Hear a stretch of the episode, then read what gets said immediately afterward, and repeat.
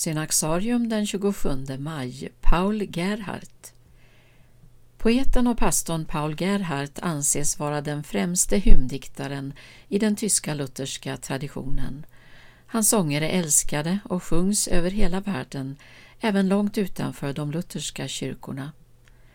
Gerhardt föddes i Greffenhainichen 1607 där han genomgick grundskolan för att 1628 bli inskriven vid universitetet i Wittenberg. Han blev kvar i staden till 1642 och det var under denna period hymnen som en form av andlig vägledning blev levande för honom. Senare flyttade Gerhard till Mittenwalde i närheten av Berlin och fick 1651 sitt första kyrkliga uppdrag. Det var under denna period han skrev de flesta av sina hymner. I Mittenwalde gifte han sig med Anna Maria Bartholdt. De fick sitt första barn, en flicka, som dog redan som spädbarn. År 1657 flyttade Gerhardt med sin familj till Berlin där han blev biträdande pastor i Sankt Nikolaskyrkan.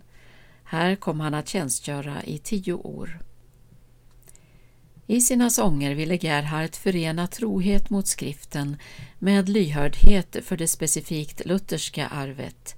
Han lägger stor tonvikt vid den enskildes personliga liv med Gud. Inspirerad av medeltidens mystik skrev han enkla och innerliga hymner och dikter som nådde in i människors hjärtan. Till skillnad från en del andra samtida författare inom den tyska pietismen som hade samma intentioner var Gerhardt inte överdrivet sentimental i sin framställning av det andliga livet. Hans mest välkända sånger, tonsatta av Johann Sebastian Bach, sjungs än idag världen över. Samtliga sånger av Paul Gerhardt som finns bevarade är från perioden före 1667. År 1668 fick Gerhardt lämna sin församlingstjänst i Berlin. Skälet var att han inte kunde acceptera ett påbud som utfärdats av kurfursten Fredrik William av Brandenburg i de spänningar som rådde mellan lutheranerna och de reformerta.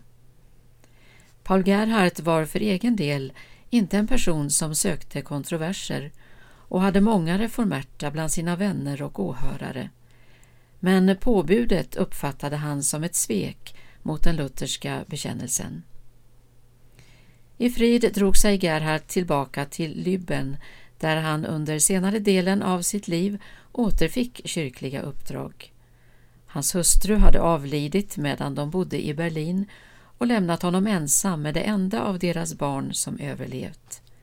Gerhard dog i Lübben den 27 maj 1676.